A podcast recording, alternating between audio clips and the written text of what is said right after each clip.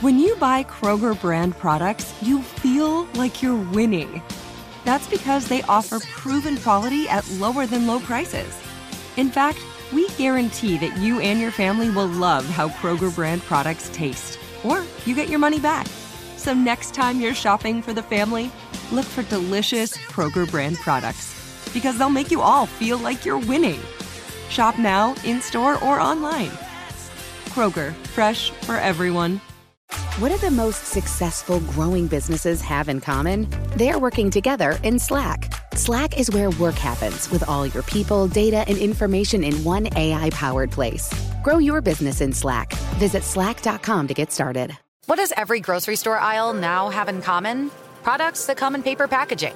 And we don't just mean the obvious ones like cereal boxes and juice cartons. From beauty products to boxed water, there are more opportunities to go papertarian than ever before. So, why should you? Because paper comes from a renewable resource and can be recycled up to seven times. Simply put, it's the smart choice for the environment. And it turns out, the easiest choice for you. Learn more at howlifeunfolds.com slash papertarian. Go behind the wheel, under the hood, and beyond with car stuff from howstuffworks.com. Hi, and welcome to Car Stuff. I'm Scott. I'm Ben. As always, we are joined by our super producer, uh, Noel Maple Syrup Brown. Maple syrup. I, I'm reaching on that. yeah, one. I guess so. Maybe, maybe. Uh, boy, I'm going to have to. I mean, there's the obvious one, but Sure. Let's let's hold off on that. Okay. And then uh, maybe as we go through, as we we sometimes As do, we are wont Yeah, maybe there'll be something along the way that we can uh, we can bring up here. Well- how about Iroquois? Ooh, that's cool. Yeah. Noel Iroquois Brown. Now, I hope Yeah. we mention that. I mean, if we forget to mention that part of the whole story, Yeah, then, uh, we're we're we're not going to paint ourselves in the corner here, Scott. We'll get to it. We have to now. right, yeah, we- owe it to you. You're also here. Uh, you're the listener. Hopefully, you're still you, and uh, and hopefully still listening after that intro. and hopefully still listening after that intro. Uh, so we would like to start today's episode with a couple pieces of listener mail. Oh yeah, that's right. We've got, um, uh, I guess, backed by popular demand, um, is Clayton with his uh, with his car reviews. Now Clayton is, uh, as you rem- recall, now I think, I think the story's changed a little bit here, and I, and I believe I've mentioned this too. Clayton is a uh, is a, a welder by profession. Uh, in his off time, he would uh, he he would test vehicles for manufacturers. He would drive and test vehicles. So he drove a lot of vehicles. I think now he has uh, sort of given up on the welding thing and is going back to school to become a teacher. Oh, so cool. uh, he's attending university at this point, and uh, and I'm not going to go much more in, into depth on that, but he's uh, still testing vehicles, which is good news for us because he likes to write in with uh, with well, we ask him to write in with um, Brutally honest reviews. yeah, quick ones too, like nothing, Yeah. nothing too lengthy. But uh, before we get to just a few more of those, he sent in about five or six of these. Um, you know, a couple little bonus things as well. Uh, but he asked a question in a separate email that was uh, what I thought was a pretty good question and one that maybe some of our listeners have had along the way as well. All right. So here it is. It's a it's a truck question. I thought it was a really good question from him. Uh, he says, uh, speaking of trucks, and we were talking about his uh, 99 Ford Ranger that he drives. Right, Uh, yeah. One of one of two that he owns, uh, different types of vehicles. He says, there's something that I've been curious about. The four most common pickup trucks in South Texas, and that's critical that he lives in South Texas, is the Ford F-150, the Toyota Tundra, the Chevy Silverado, and the Ram 1500. And all have either some kind of Texas edition or a Lone Star edition, something like that, you know, something similar. Right, right. He wanted to know if in, uh, by region, there was something similar, like if we had a, uh, like a, uh, an F-150 Georgia edition or a Silverado Peach edition, you know, something like that. yeah. And, uh, that's a, probably a question that a lot of our listeners have. you know. Right, like would an Alaskan pickup truck have a Klondike edition? Yeah, exactly. And uh, well, I don't know if there is a certain like a Klondike edition because that sounds like it could be something. Yeah. Now that I think about it, Yeah. but there is no uh, Silverado Peach edition, thankfully. And uh, I think the reason that this works so well for Texas is because well, people simply like the names that are associated with that. And there's like the King Ranches down there, so Mm-hmm. it makes sense to have a King Ranch edition. And, and I don't know if maybe maybe they ordered so many trucks for the King Ranch that uh, you know it it uh, necessitated them getting their own branding on a truck, you know, from Ford. Oh, yeah. Uh, but it, it's interesting, you know, like the, the name it the the Lone Star Edition or you know something like that. Um, but it, it makes sense that Texas and trucks are tied together, and I think that is just something that everybody across the United States, across around the world, really recognizes. Yeah, and that's and that's why. Now I did kind of halfway dig into um, special editions for for regions or events or things like that. I couldn't find a whole lot, but I found this. This is kind of strange.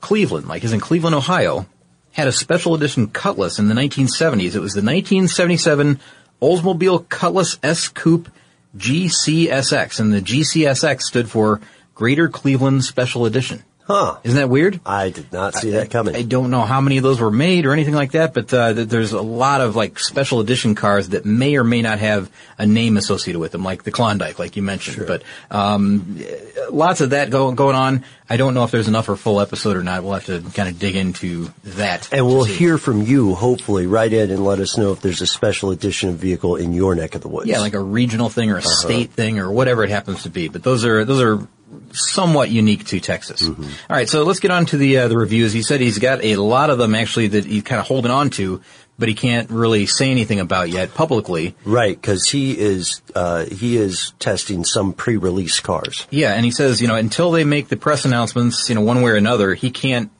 say whether he likes or does not like something until that that is made public. So it's kind of like an embargo on this stuff. Yeah. All right, so here are the ones that he could could do, and I'll go through these quickly.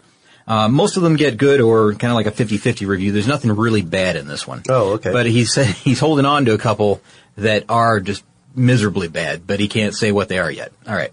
So the 2016 Ford Flex, better than I initially thought it would be. It would be feels more like driving a tall station wagon than an SUV. It has a lot of room inside and is good for long distance drives, so that's a good one. Now, one he's kind of 50-50 about is the 2016 Honda CRV all-wheel drive. He says it's actually a lot of fun to drive. It corners exceedingly well for a small SUV, uh, but it can feel a little cramped inside, and it can also feel a bit sluggish on the hills. So again, kind of half-half on that, halfway, you know, 50-50 on that one. Um, here's another. Hey, this is a scooter, I think.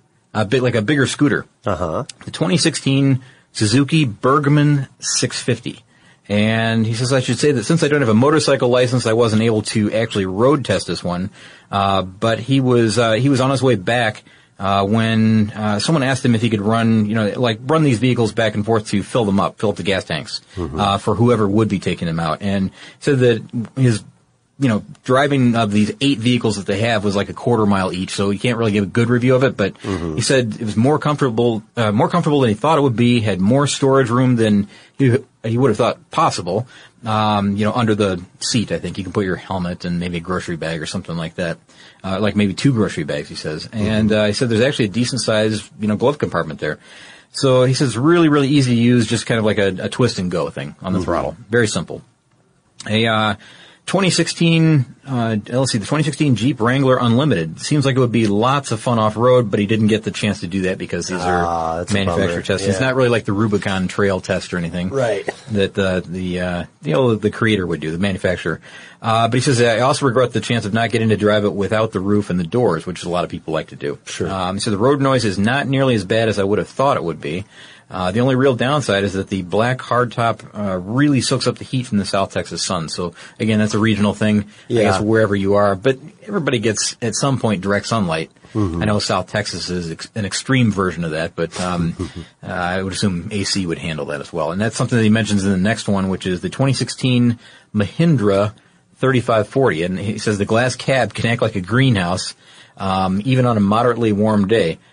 Fortunately, the air conditioner takes care of that, and the hydrostatic transmission makes things almost foolproof. Now, the Mahindra, that's like a, uh, a front loader tractor type vehicle. And uh, apparently the one that he was in has kind of a, a glass canopy over it, so uh, something kind of unique. Some, Yeah. kinda- it's almost like when he wrote in about the airport tug that he got to drive for, you know, Oh, a short, short distance. That's But, cool. Yeah, it must be just kind of like a, a lot vehicle there, you know, something, Uh-huh. something fun. Um, and he says, since I only have a couple of them this time around, you know, five or so, he wrote in about his first car, which is a 1989 Eagle Premier LX, and he said it was uh, an extremely smooth ride, bordering on, bordering on bouncy, which is, uh, it's not really that good for a sports car. Or, I don't know if it's really a sports car though. Yeah. Premier LX? No, I guess not. Um, the electric system is best described as unpredictable, and and it costs a fortune to fix anything on that car. Uh, now his current vehicle, so we mentioned the Ford Ranger, seventeen. He's had it for seventeen years and uh, uh, two thousand, or I'm sorry, two hundred and ten thousand miles, and he says still going strong. It's a four-cylinder version though, and feels like it's underpowered when it's fully loaded. Um, he says anything that breaks, however, is easy and inexpensive to fix, so that's good. And last one is a 2007 Toyota Sequoia. Uh, lots of legroom inside, or just lots of room inside. Great for pulling a medium-sized camper on long trips, and he's used it on several cross-country cross-country trips, and he doesn't have any complaints at all about that one. So, That's thank cool. you, Clayton, for sending those in. I know people. It's funny; it, those are so simple and, and concise, just right to the point. I think that's what people like about them. That, Yeah. they're just straight to it. It's like I like it for this reason. I don't like it for that. On to the next one. Yeah, absolutely. I like seeing, I like hearing about the different vehicles all at once, all in one go. you I do too. Yeah, instead of having like a full article that focuses on one vehicle, or um, you know, maybe. Well, you and I, we don't get a, we don't get to drive a lot of vehicles. Really, we get to drive our own vehicles, maybe our parents' vehicles. You know, uh, you know, I was in girlfriends, that. wives, whatever. You know, that those vehicles, but that's it. I was in that joyriding ring for a while. right. Yeah. little Grand Theft Auto, maybe. Our man on the inside was a valet. You know, that's quite a scam. I've, I've, um, boy, there was a, and, and it really happened. There wasn't a, it wasn't a legend, but, uh, you know, we hear about this a lot. Downtown in Buckhead, uh, there was a uh, Lamborghini that was taken from a lot, uh, right outside of our office. It wasn't very far away. It was at, a, at a, a hotel. Uh they normally park the cars in a, in a circle out front, you know, kind of on, sh- on show, I guess. Yeah, yeah. Uh, they have, they do have a, a big parking structure in the back, but, uh, there was a situation where I think, uh, someone, someone, I think the deal was, I'll have to look it up again, but I think there was someone on the inside that handed the keys off to somebody after it pulled in, which is crazy. Yeah. I wonder how, I wonder if they got away with it. I, I don't know. I never really, I mean, I wonder if the mole got caught. That's what I'm saying. oh, I doubt it. I, no, I'm sorry. I bet the mole did. I I don't know about the, uh, the, the actual car thief or, if it was returned or anything like that, but, I uh, mean, can- how would you sell I don't know. a car like that? I, I don't know. I mean, that happens when people steal like show cars or, Right. um, you know, motorcycles that are that are distinctly unique in some way. You know, like uh, there's something that somebody could easily point to and say that's yeah, maybe it's just parts. You know, because otherwise you're going to know exactly whose bike that is. It's a it's a tight knit community, Right. More tight knit than, than you would think That's when you own a car like that or a bike like that. So I don't know. It's a it's a strange thing. I, I just don't get theft all around. Really, I don't I don't understand the whole thought process there. Hmm. Kind of strange. you don't, you don't get theft all around. You're not against a- it. You just don't get it. I, I just don't. get- I don't get it. I don't understand why uh, why somebody would do something like that. I, I, it's a. Uh, I know it's a moral question, Sure. issue, but um, yeah, I just don't understand. I'm sure there are just a few. There are a few people who do it uh, for the thrill, right? Isn't that why some people like shoplift and stuff? Just because there's some adrenaline-based reaction. sure, yeah, I'm sure that's it. That's it's got to be it. Because I remember I heard of. I, I remember hearing stories in the news that would pop up every so often about you know very wealthy people or even celebrities who would steal uh, just because they enjoyed stealing. Yeah. So morally, they would be the opposite of you because they feel like they really get it. yeah, I guess you're right. Yeah. Speaking of getting to things, Polar opposites. All right. right? Yeah. Yeah. Speaking of getting to things, uh, today we are going to do an episode that is a long time in coming, and I want to read part of this uh, to you, Scott, and to you, listeners, and to you, Kelly, if you are out there still, because in You think Kelly gave up? I don't know. I'm I'm uh, not completely sure because almost a year ago, uh, in let's see, in May of 2015, May 24th, 2015, Kelly D wrote in to reply to our U-Haul podcast Yeah. and then in a PS said, I know you don't often venture into aviation, but if you were to do a podcast on the Avro Arrow CF-105, it would make a great episode. This Canadian superjet was an amazing interceptor, but was canceled in 1959 on a day known as Black Friday in Canadian aviation history. Some scientists ended up working for NASA. Hmm, now that I think about it, maybe this is a story more for stuff they don't want you to know. Okay. So over time, we talked.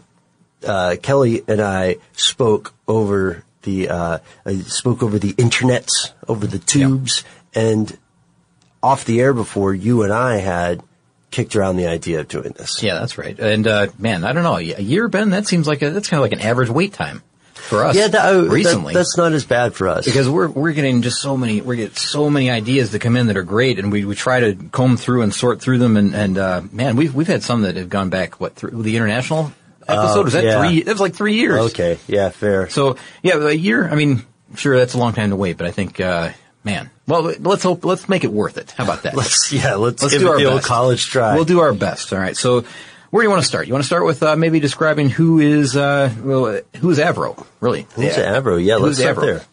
It's actually kind of a uh, uh, the the the better known way to say uh, the actual name of the company really is, is Avro. Um, it's actually A V Roe and Company, and uh, that comes from the uh, the founder. The founder's name was Elliot Elliot with an A, Elliot Verdon Roe, and uh, he's actually out of Manchester, England. And so it's not really, it's not, it didn't start out as a Canadian company, but I kind, I'll kind of tell you what happened. It, it was founded in 1910. It's a, of course, a British aircraft manufacturer, and uh, th- they've got several designs, you know, along the way. They've they've had uh, you know World War One planes. They've had uh, planes that were well up into the jet era, you know, in the Cold War. And along the way, they made uh, monoplanes, you know, single wing airplanes. They made biplanes, and they even made triplanes prior prior to the First World War. So remember those kind of crazy designs where they had three wings? Um, Yeah. eh, World War One days. I mean, like pre World War Like One. the even. ones that stacked like a club sandwich. Yeah, exactly. Oh, club ooh, club sandwich sounds pretty good. I didn't eat lunch yet. Yeah, me either. Most of most of my comparisons to things right now are going to be food related. I think my stomach has already growled in this episode. So if you heard that, that's what's going on. It's uh, it's it's after lunch. We're missing it. Um, all right. So so anyways, it's a, a British manufacturer. It started back in 1910. And um, the, the company primarily remained a British-based company, but they then ventured out later, much later actually, um, in you know I think it was around for about 53 years. So it, it was around in, or in existence until about 1963. It wasn't until about 1945 that uh, when the company was actually uh, they, they merged into another company called the Hawker Siddeley Aircraft Company, and the Hawker Siddeley Aircraft Company uh, from about 1935 on, it was kind of like a uh, um, well, it was a subsidiary of it, I guess. I mean, that's the best way to say it. And that is part. Of, that's the group that initiated Avro Canada. It was um, this, this Hawker Siddeley group Right, who yeah. purchased the former Victory Aircraft firm in Malton, Ontario, and then renamed that operation AV Roe Canada Limited. right. You're a growing business, which means you need every spare hour you can find. That's why the most successful growing businesses are working together in Slack. Slack is where work happens with all your people, data, and information in one AI powered place. Start a call instantly in huddles and ditch cumbersome calendar invites. Or build an automation with Workflow Builder to take routine tasks off your plate. No coding required. Grow your business in Slack. Visit slack.com to get started. If you use paper, you're a human. But if you choose paper, you're a papertarian. Someone who lives a paper based lifestyle because it has a positive impact on the planet. And also because it's the easiest choice you'll make all day. Seriously. It's as easy as reaching for boxed instead of bottled water. It's as easy as opting for beauty products that come in paper packaging. It's as easy as grabbing eggs in a cardboard container. And that's all in one trip to the grocery store, which, if we're being honest, you were planning to go to anyway. But paper isn't just an easy choice. Papertarians know that it's the smart choice too. Because paper comes from trees, a renewable and sustainably managed resource. And paper products are designed to be recycled. In fact, when you choose products that come in paper based packaging, those fibers can go on to be recycled up to seven times. So why wouldn't you go papertarian? I'll wait. Learn more at howlifeunfolds.com slash papertarian. Grand Canyon University's RN to BSN online degree program makes earning your bachelor's in nursing possible. Balance online coursework with local in person clinicals to position yourself for potential leadership opportunities in the time you have from wherever you are, leaving room for what matters. Achieve your goals with your personalized plan and team behind you. Find your purpose at Grand Canyon University. Visit gcu.edu. So Victory Aircraft at the time was Canada's largest aircraft manufacturer. And there's an interesting there's an interesting piece of history here because before about 1939 or so, before the late 30s, the Victory folks had been participating in the creation of UK aircraft in what they called shadow factories. Shadow factories. That's a cool name, right? yeah, it is. Sounds like the name of an electronic album or something. So what's that all about? they wanted to produce these aircraft in safety, away from the possibility of attack or bombing. Oh, okay. So are they? I mean, are they literally producing these at night? Is that what's going on? They're working at no. I'm, I'm being serious. Are they are they working uh, when they're not likely to be spotted? You know, during the daytime, if under surveillance or whatever. Or is this something that is just uh, shadow is more of like a term like um, it's hidden from plain view, maybe? You know, I there's there are pictures about it. I, I maybe they're called shadow factories because they were not officially at that time part of uh, AV Roe. Yeah. Well, anyways, nighttime nighttime aircraft building. I know it wouldn't be safe or anything, but um, you know, it's, I it's- I've were- heard of no, I've heard of crazier things happening. At first, I thought you were messing with me, and I thought your next question would be, "Well, how did they design the shadows?" Right? no, and I, that was a legit question because um, that could mean a lot of things during wartime because uh, you know there's certain blackout periods, and I Right. just didn't know exactly what that meant. So uh, interesting that they call them shadow factories. That's kind of cool. It's so like um, yeah, almost like it sounds like kind of like a skunk works thing almost, where it's Yeah. like special projects, but uh, kind of hidden away, It not the sounds- normal. Yeah, it sounds way cooler than Skunkworks. So. Yeah. Skunkworks has a feel to it for sure. Yeah. But also a smell. but um bum. Uh, okay, so so we mentioned some of the aircraft design that Avro had done in its history, right? Monoplane, even triplane. Yeah. And then they had another design, which uh, concerns us for the purposes of our episode today, and that is a delta wing design. Yeah, Delta Wing design. Now that would be unique for for them. Uh, you know, they're building something like that. But let, just before we move on too far past this, Sure. and I know I'm throwing you a curveball here, but um, the designs that Avro is, uh, I guess, related to or, or um, associated with, maybe, um, include the Avro 504, which was used as a trainer in the First World War. Uh, there was the Avro Lancaster, which was one of the preeminent bombers during the Second World War, and then there was a Delta Wing Avro Vulcan. Uh, which was used in the Cold War. Now, before we got to the Vulcan, Yes. before, before we got to the Vulcan, there was this arrow. And the arrow is, uh, is the focus of what we're talking about today. But there was another plane uh, prior to that, which uh, which I think we need to mention, and that is the Avro Canada CF100 Canuck. Yeah, the uh, CF100 Canuck, as you said, Scott, is a predecessor. Uh, it has a street name, by the way, just to give you an idea. The Clunk. The Clunk. Not a very good, not a very good street name, really. Well- um, and, and that was that was in service between 1952 and 1981. So this uh, this spans the Cold War, uh, not entirely, but uh, almost. And uh, it's also a jet powered vehicle. Right. Um, it, it's a uh, aircraft rather, um, and it was uh, it was actually successful. It did it did well. It's just it was getting dated even at that point. They wanted something a little better, a little more modern, something that was uh, something similar to what Convair was doing. Yeah, with yeah. their F one hundred six. Right. So it was also known as the lead sled, the Canuck or the Clunk, uh, because it had a it had some difficulty with maneuverability. So as we know, in any kind of wartime or military oriented construction, everything should be considered at best the prototype for the next thing. Sure. Right. Yeah. Even even the finished product.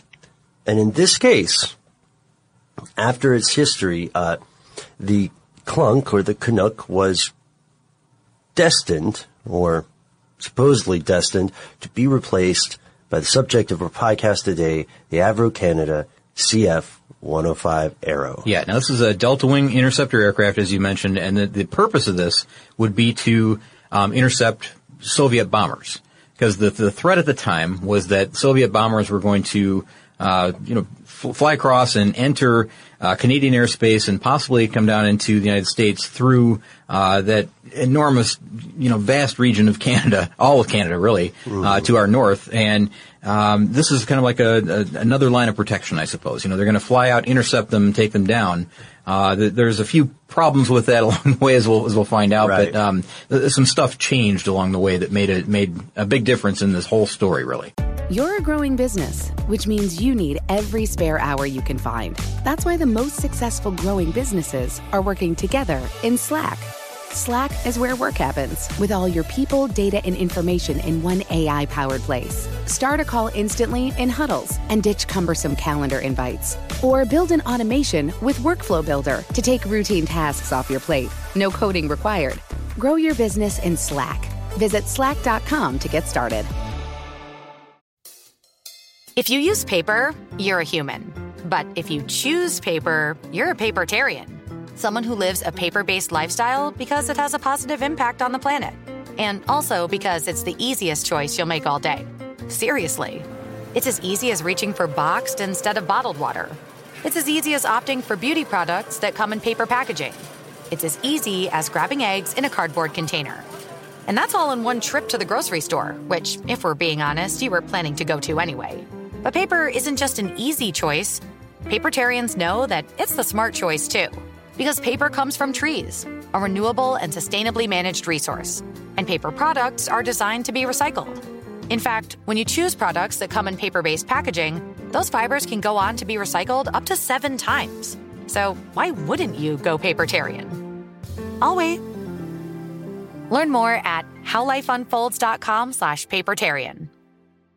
Get emotional with me, Radhi Devlukia, in my new podcast, A Really Good Cry. We're going to talk about and go through all the things that are sometimes difficult to process alone. We're going to go over how to regulate your emotions, diving deep into holistic personal development, and just building your mindset to have a happier, healthier life. We're going to be talking with some of my best friends. I didn't know we were going to go there on this. People that I admire. When we say listen to your body, really tune into exactly. what's going on. Authors of books that have changed my life. Now you're talking about sympathy, right. which is different than empathy, yeah. right? And basically have conversations that can help us get through this crazy thing we call life. I already believe in myself. I already yeah. see myself. And so when people give me an opportunity, I'm just like, oh, great, you see me too. We'll laugh together, we'll cry together, and find a way through all of our emotions. Never forget, it's okay to cry as long as you make it a really good one. Listen to A Really Good Cry with Radhi Devlukia on the iHeartRadio app, Apple Podcasts, or wherever you get your podcasts. And this this was a weird move on the Royal Canadian Air Force's part because they they began studies, design studies in, as you said, the 50s and earlier, actually, uh, examining different improvements possible to make on the Canuck. Yeah. And then they kind of Shyamalaned it. They kind of did a M. Night Shyamalan plot twist because they said, you know what, we're going to go for a much more powerful design and we're going to skip the prototype phase. Hmm. Oh yeah, that was a strange move too. I think is yeah. that they were intending to instead of making this kind of one-off vehicle that was, uh, as you say, a prototype. You know, Which where they the build typical it in a, method. Yeah, build it in a lab. They're going to start with a, a an assembly line, mm-hmm. and they're going to build the first one right on the assembly line, which uh, makes it makes it even more difficult. And there's a lot of other things that were uh, incredibly difficult along the way that, that upped the cost of these because the initial thought was that they were going to build something like 600 of these planes. Right. That was the initial plan. And the, the cost per vehicle was going to be something like $2 million. Uh, the uh, Canadian Royal Air Force decided that they didn't want the fire control system, the, the missile system, you know, the weapons and guidance system that was at the time working in other planes. They wanted this to be unique for the for the Arrow and, for right. the Arrow project, and that added on to that cost, and it kept adding on and adding on mm-hmm. until we got to the point where, um, you know, finally, uh, the government uh, reduced the number of planes that they wanted from 600 down to 100, and you know the the add-on of uh, you know this this R and D really of all those uh, missile and guidance systems all and new and, systems, yeah, everything yeah. that had to be added onto this, it just upped the price to something like they were they were approaching twelve million dollars per plane at this point, and you know, wow for the for the run of 100, if which factor in the R and D. Yeah. Exactly right. Yeah. So, um, and again, the year that we're talking about here, this is early 1950s. Right. Okay. So the Mark One is rolled out in. So they're, they're seriously developing it in the mid 50s, as you say. The Mark One RL 201 goes out to the public in October of 1957, specifically October 4th of 1957, an auspicious day in another country as well. Yeah, this is uh, this is critical here because what's happening over in the Soviet Union is that they launched Sputnik, uh, the, the satellite Sputnik. Now that's the so so in other words, they they roll out this plane, you know, to the public, and Yeah. and it, it's really it's pretty amazing. It's an incredible plane, but the the Sputnik uh, um, headline, I guess, grabbed all the attention away from that, and, and it really kind of fizzled on that day, and that's that's too bad. It was just that's it's the worst timing ever for something like that to happen. If it was a day later, a week later, whatever, uh, would have made a big difference. Now Sputnik, I think we should just mention this because this plays into this this whole Cold War thing. Yeah, yeah, yeah. Immensely. Now, uh, it's, it's the world's first, and this is why it was news. A lot of people won't remember this or weren't around or just have never looked it up. Um, it was the world's first artificial satellite, and it only had a 92 day mission, and really it was pretty simple what it did. It just it just sent uh, a radio signal back to Earth, and it was just kind of like it, it took it did take um, uh, um, some measurements, I guess, because you could you could determine. Uh, the drag on the outside of the uh, of Sputnik, which was Right. like a it didn't have scientific instruments. no, but they could calculate uh, certain things about the upper atmosphere. Yeah, and the ionosphere based on the radio signals. Yeah, the radio signal speed of those, and they knew how fast it should be flying, and, and they could calculate drag and all that. And it was it was, a, it was interesting. It was launched um, again by the Soviet Union on October fourth, nineteen fifty seven, and it came back to Earth. Uh, it fell to Earth on January fourth, nineteen fifty eight, but it burned up on reentry. I mean, it didn't make it back. I think there's, this is fun for, uh, I know this is a derailment, Scott. I apologize half-heartedly. Oh, that's right. but if you happen to find yourself at the Smithsonian National Air and Space Museum, you can see the last remaining piece of the, of, of Sputnik, of the first Sputnik. What's uh, what's the last remaining piece? Oh, it's sad, man. It's a, it's a metal arming key, and all it, its entire job of this little component, which looks like two key rings and sort of a, a razor blade shaped bracket Yeah. hanging there. The entire job was to prevent contact between the batteries and the transmitter before launch. that was it. It's the only thing it did. It's like a, just a, a protective plate, really. Right. Yeah. That's it. So the batteries and transmitters aren't in contact. And it's a piece that was removed before launch, so that's the only reason it's still here. Weird, huh? All right, so History. yeah, I guess now, now why it's important, why this is so important to the Yeah. story, also, is that the whole launch of, of, of Sputnik really triggered what the American, well, I guess the Americans called it the American Sputnik crisis, Uh, or the space race. Yeah, well, the space race, yeah, because it, there was this perception that the the Soviet Union was was technologically far more advanced than the United States at this point, and that was uh, that was a great fear of of, of ours. you know, Sure, to a say- defense gap. Well, exactly. Yeah, that's a that's a big problem. So the the space race then led to the creation of NASA in 1958, and uh, that that actually, you know what. NASA wasn't the first group that, that did something like that. There was a, a group prior to that that was formed in 1915 called NACA, N-A-C-A.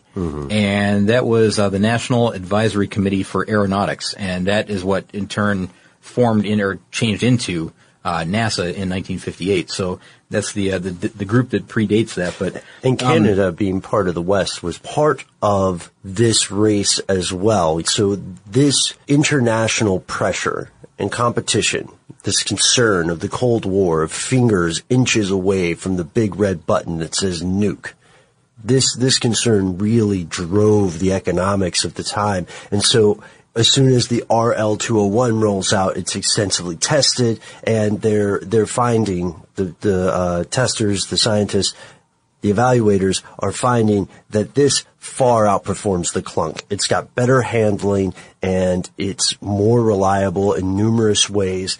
And then they begin replacing some of the engines because uh, they had the RL 202 uh, and through 204 come out, and those were using uh, Pratt and Whitney J75 engines, which are uh, a turbojet engine that was popular in the 50s. However, that was not quite the ideal engine at the time, and that's when they stumbled upon yeah, the Orenda Iroquois engine, right? So we we finally got around to it. We remembered the uh, the Iroquois thing for for Noel's nickname. Look at that, man. Look Amazing. at us. I know. I- It's it's been a long time. I'm surprised we didn't forget. We are moving on up, Mr. Benjamin. All right, so the Orenda Iroquois engine was Right. built by Orenda Engines, which was a, um, uh, it's actually a part of the Avro Canada group, so it's a, it's like a division, another subsidiary Like, like you said earlier, it's an in-house design. Yeah, exactly. They they designed it, they built it, and it was specifically for the Arrow. And um, they, they did testing. You know, like they were ready to do. I, guess getting it ready for flight and, and testing, uh, but never quite actually made it. I think maybe they had installed them. Uh, you know, there's some weirdness that happens with planes left on the line in a moment that we'll talk about, but Uh-huh. um, I, I don't know if it ever actually flew with one of those Iroquois engines or not. Not sure. Hmm. But that was the intent, at least. Yeah, it was getting it was getting ready for taxiing and testing and stuff like that. So um, it was it was on its way. Um, Ben, you know, before we go too much farther here, can I just take just a, just a moment to mention something that's been kind of uh, kind of bugging me here? Oh, please that we haven't said. Yeah, yet.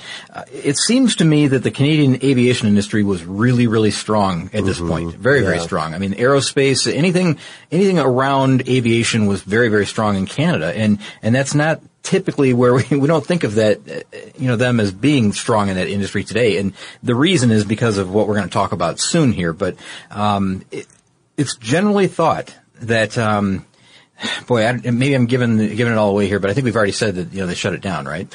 So that's the that's the truth. I mean, should I should I just Let's just get the badger right, out of so the bag. It, is shut down, but there's kind of like this big what if question that's left out there. Like, Ah, yes. and, and here's how strong it was in Canada at the time. They said that if the company had been left alone to kind of create and develop these new technologies, like you know that, that they thought they were going to do, this Avro group, Canada very likely would have put a man on the moon, which is uh, kind of crazy for me to like, to to think about. It sounds really. crazy, but let's consider. Let's walk through it because at this at the time um, when what in nineteen March twenty fifth, nineteen fifty eight, the first test flight of Yeah. the Arrow, they already found that it was amazing for the time. It could reach nearly three times the speed of sound. It could uh, travel an altitude of sixty thousand feet, and this this became a, a symbol of unity to uh, Canadian uh, to the Canadian population. Well, sure, national pride, right? I mean, it's uh, this is a uh, a,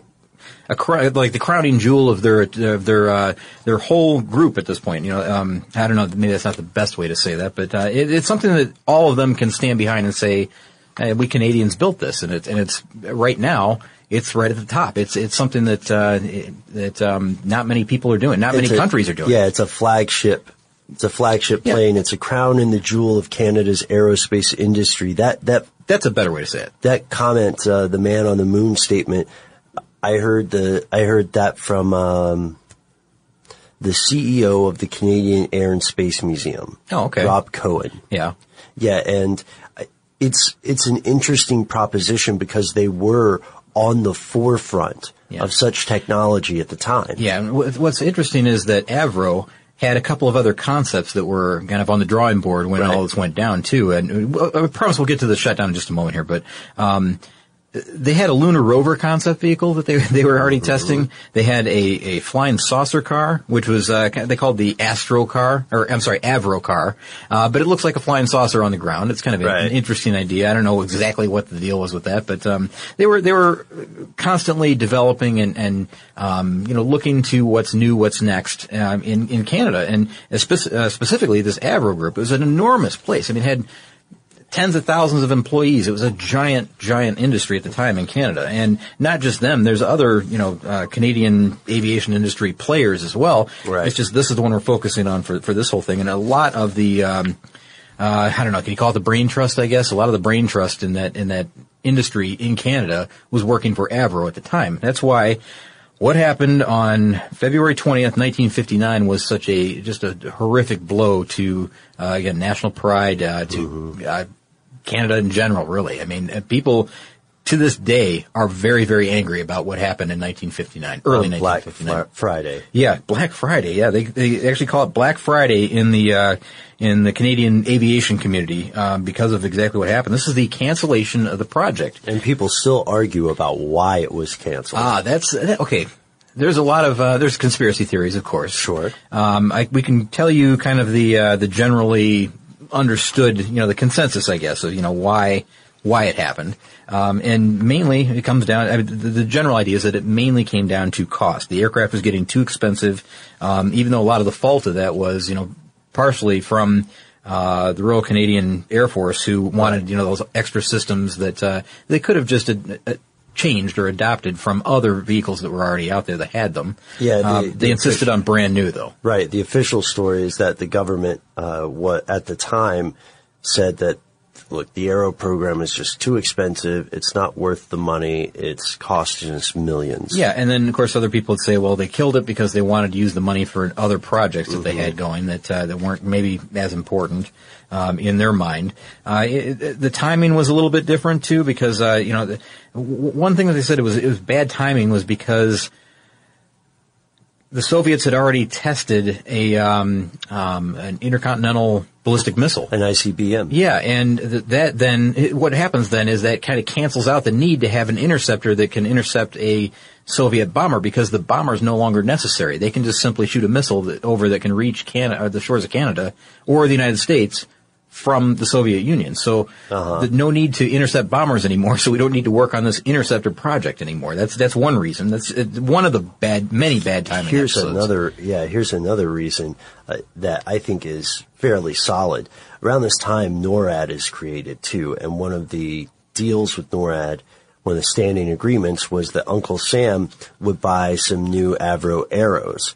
However, in the course of negotiations, uh, at some point, the U.S. said they, they didn't want to, you know, they pulled out of the deal. Well, okay, or the, or the changing Canadian government at the time pulled them out of the deal. Okay, so this vehicle that they're working on, the the Arrow, is claimed or, or is said to be the most advanced military aircraft in the world at the time, right? Right. That's, that was the the, uh, uh, the the promotional stuff. You know, they, like you know what they say when they uh, go out with their PowerPoint presentation or whatever. Not not that they had PowerPoint in 1958, but you know what I mean. When they go out to, to present this, they say it's the most advanced military aircraft in the world at this point. Now, the problem with that statement is that there, there's this this the other, another aircraft that is very very similar that was already out there four years prior to that. It's Right. the it's the one I mentioned earlier, the Convair F106 Delta Dart. And now I'm no expert in this, but I can go by what you know I've seen written about this vehicle and or this aircraft rather.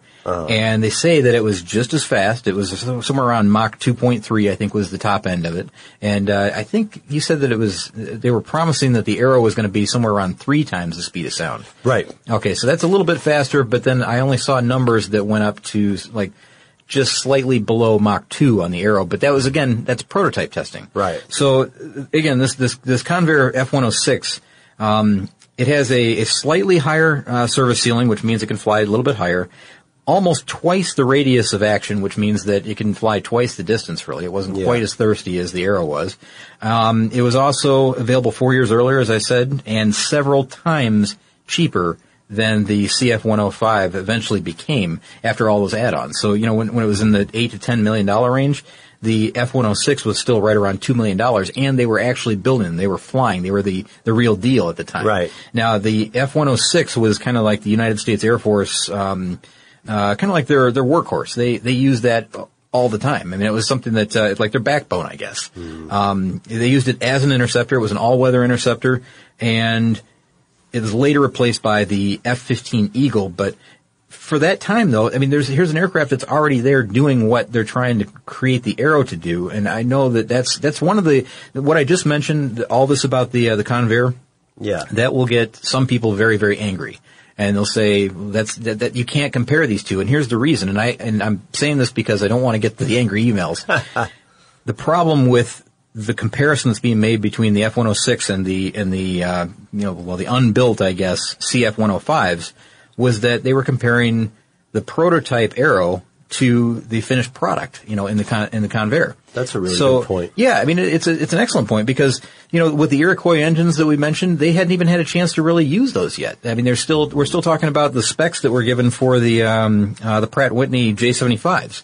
And you know other things like that. They, they, it was not a finished product. They were still developing this along the way. When uh, other people were saying, "Well, they've already got a plane that will do exactly this," they were going to make one that was going to be better. Is the idea? Right. That was the plan. But then, of course, 1959 happens, and uh, you know, well, early 1959 happens, and man, is this a blow to the uh, to the aviation industry? Fifteen thousand jobs lost. Unbelievable! Like overnight, they just uh, they just cancel it. They have to they have to can 15,000 AV Roe employees. They're, they're fire, you know, and all the divisions and everything. Again, they call Black Friday for good reason. I, I get it. It, has, it had been horrible for, for, um, you know, political, uh, not political rather, but, uh, um, Yeah. national pride. Um, the, they, they say that the aerospace, you know, the, the aircraft and aerospace industry in Canada has never quite been the same since that day in 1959. And I believe it because what happened was a lot of scientists and engineers fled from Canada to the United States, you know, for jobs. They came over for, um, you know, to work for NASA. And if you bear with me for just one second, I've got a note about that because I think uh, the number was something like 32 of like the top-notch engineers and designers came to work for NASA. Wow. So or eventually made their way to NASA. You lose your team, huh? Yeah, I mean, and I'm sure that, you know, there were many, many other people, but that was like the top tier of, of, you know, the ones that were working on that. And Canadians saw this as kind of a, um, as a brain drain, you know, that, uh, Yeah. you know, the, the, uh, the best of the best of their industry were, were headed to the United States to work on, you know, the new NASA group.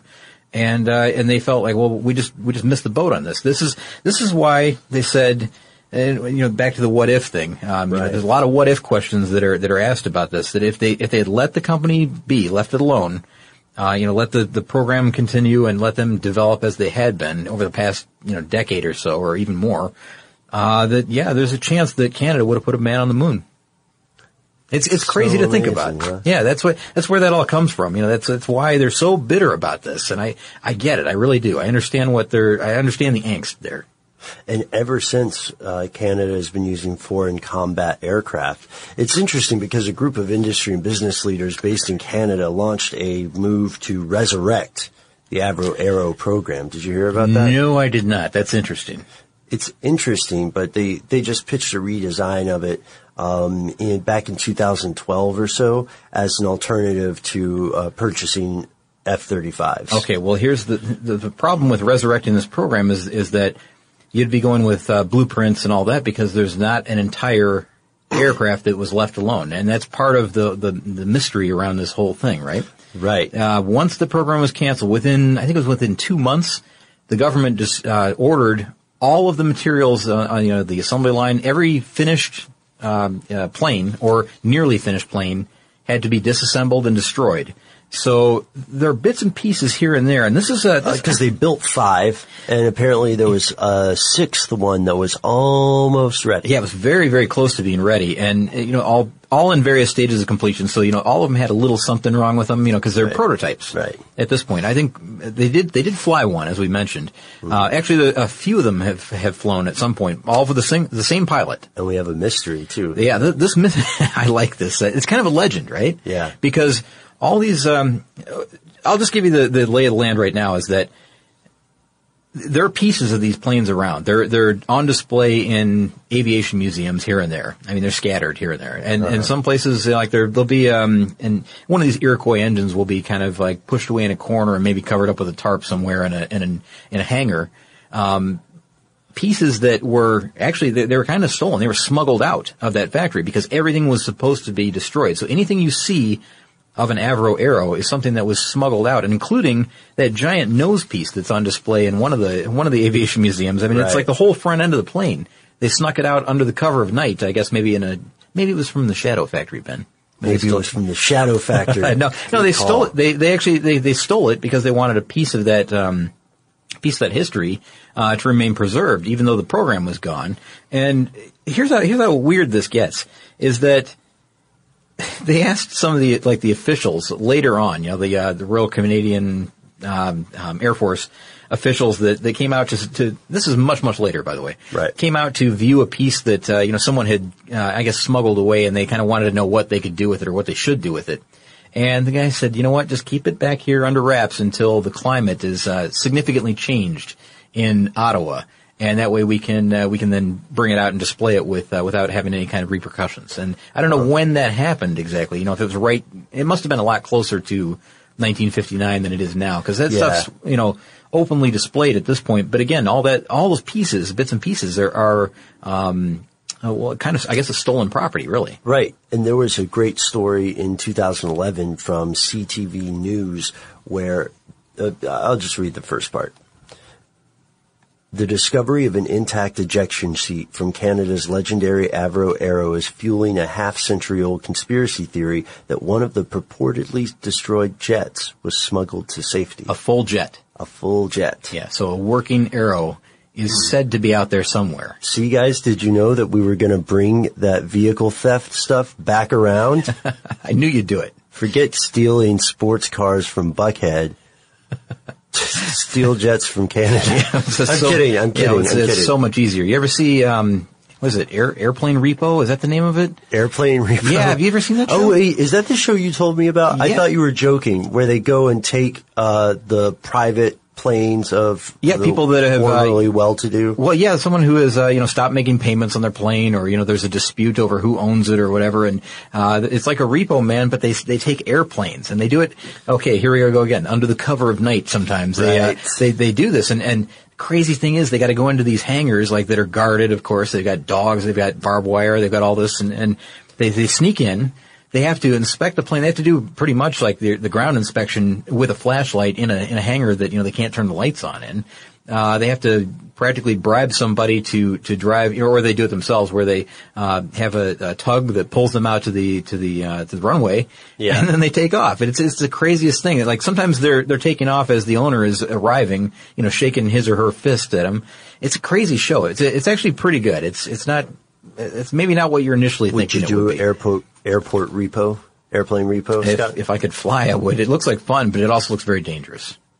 It looks very, very dangerous. I mean, anytime you're you're taking something that someone feels is is their property, even though they've stopped paying on it, you know, many months ago, Right. or even years ago, Yeah. Because a lot of times it's just a matter of tracking these things down. We had, um, that's that's dangerous business. a while back, gosh, years back, we had, we got some great and kind of gritty stories from a guy who was working as a repo man.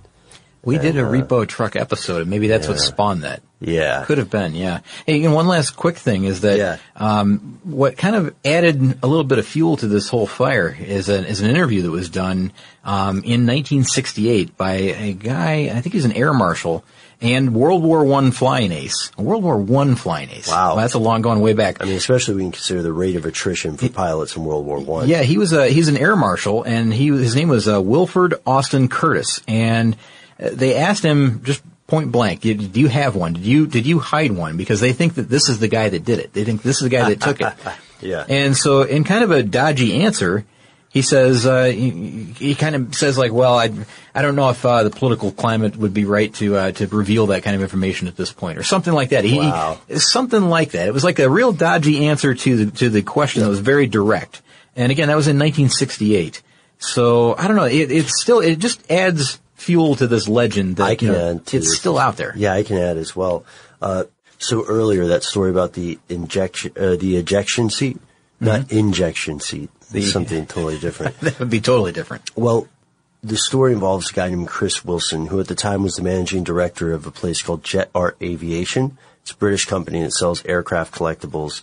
And he believes in this theory that the Avro escaped from Canada, but also apparently ex Royal Air Force members, that's British Air Force essentially, say that the existence of an arrow in the UK was a local legend within the force Really. during the 1960s. So lending a little bit of credibility in that, you know, these are the, guys on the inside that are mm-hmm. saying somewhere there is one. We, we know it's, maybe, maybe they've seen it. Maybe they, maybe they know exactly where it is. Apparently, eyewitnesses traced it to uh, the RAF Manston Air Base near Kent, but there is no hard proof of that. Interesting. This is a, I like it when we have a, like one missing type story, you know, like where, um, uh, you know, someone builds a bunch of cars and they put them in a showroom and they just disappear one day. And like the three, Right. what was it, the the Heine Velox ve- vehicles that we talked about that just disappeared. Uh-huh. Uh You know, there's a, a ton of these Somebody along took the way. them on the best last day of work ever. That's what happened. but also, you know, again, folks, and uh, especially you, uh, Kelly, the idea that one of these could be smuggled out is enormously controversial, and a lot of people just flat out do not believe it, including one of a guy named Robin Sipe, who is one of the only owners of an engine made for the Avro Arrow. Oh, really? That may have been the one that I saw then. That was kind of uh, in, just tucked away in some aircraft hangar somewhere. It didn't look like it was on display anywhere, really. Uh-huh. maybe that's the one I, I've seen. But um, you know what? What I find most interesting about this, I guess, is like the the aftermath of the whole thing. I mean, uh, Canadians, of course, really, really angry about this, and, and for good reasons, as we said. Um, people are talking about how you know the prime minister at the time, um, what's his name, Diff, Diffenbacher, I think, or Diefenbacher. I can't, I don't know how to pronounce his name, but um, they think that you know th- at the time they said it's going to turn out to be one of the most colossal blunders that have ever been made by a prime minister in the history of Canada. You know, it was like a, a wow. huge statement like that, like it's the worst thing that could ever happen, but uh, the, again, the, con- the, conventional thought is that it made sense to cancel the program because it was just getting too expensive. It wasn't uh, wasn't the right thing for Canada at the time. You know, the, all these factors that we've been telling you about, the timing and you know the, the bad, just bad, bad timing. Um, it all added up to um, you know the the program just not really having much of a future, I guess. And and I don't know if that's true or not. I mean, we're going to get opinions probably both ways on this thing because people get very, very um, yeah. upset about this. This is a polarizing topic for sure. Um, the other thing is that for Canadians, they, they saw the cancellation of this as kind of like a, a blow to again like their national dream, you know, their uh, their national pride.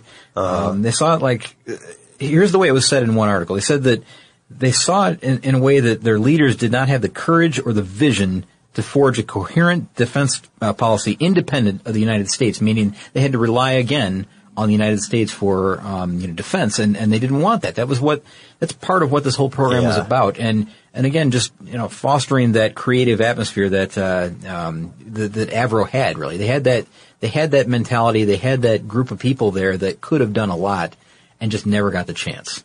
So the what ifs of this of this whole thing are probably the most intriguing part for me. And what do you think, Canadian listeners? Uh, was the Arrow shut down for worthwhile purposes, or was there something more to the story? Because I had heard people arguing that the U.S. was purposefully crippling Canada from an aerospace perspective. interesting uh, twist on the whole thing. I mean, there's there's a lot of things like that. You, you could read you could read right. a lot into this right. you know, going back and looking at the situation. So yeah, I, I would love to hear some of the, uh, maybe some of the lesser known conspiracy theories about this whole thing. Right. Yeah. And we also like to know if you think there might still be an Avro arrow out there in the wild somewhere. Talk about the most amazing barn find. That would be incredible and you can write to us regarding this. We're on Facebook and Twitter. We're Carstuff HSW on both of those. If you want to check out our earlier podcast, especially the U-Haul one we mentioned earlier, then uh, please visit our website, carstuffshow.com, where you can find every single audio podcast we have ever done. You could go to iTunes as well if you wish, uh, but I think they only show the first 300. There, yeah, I think it's, and that's not even half. That's not even half anymore. Uh, we've been at it for a while. And if you would like to take a page from Kelly's book or Clayton's book and write into us with a recommendation for an additional topic, some thoughts on the Avro Arrow, or your brutally honest car reviews, we'd love to hear from you. Our address is carstuff at howstuffworks.com. For more on this and thousands of other topics, visit howstuffworks.com. Let us know what you think. Send an email to podcast at howstuffworks.com.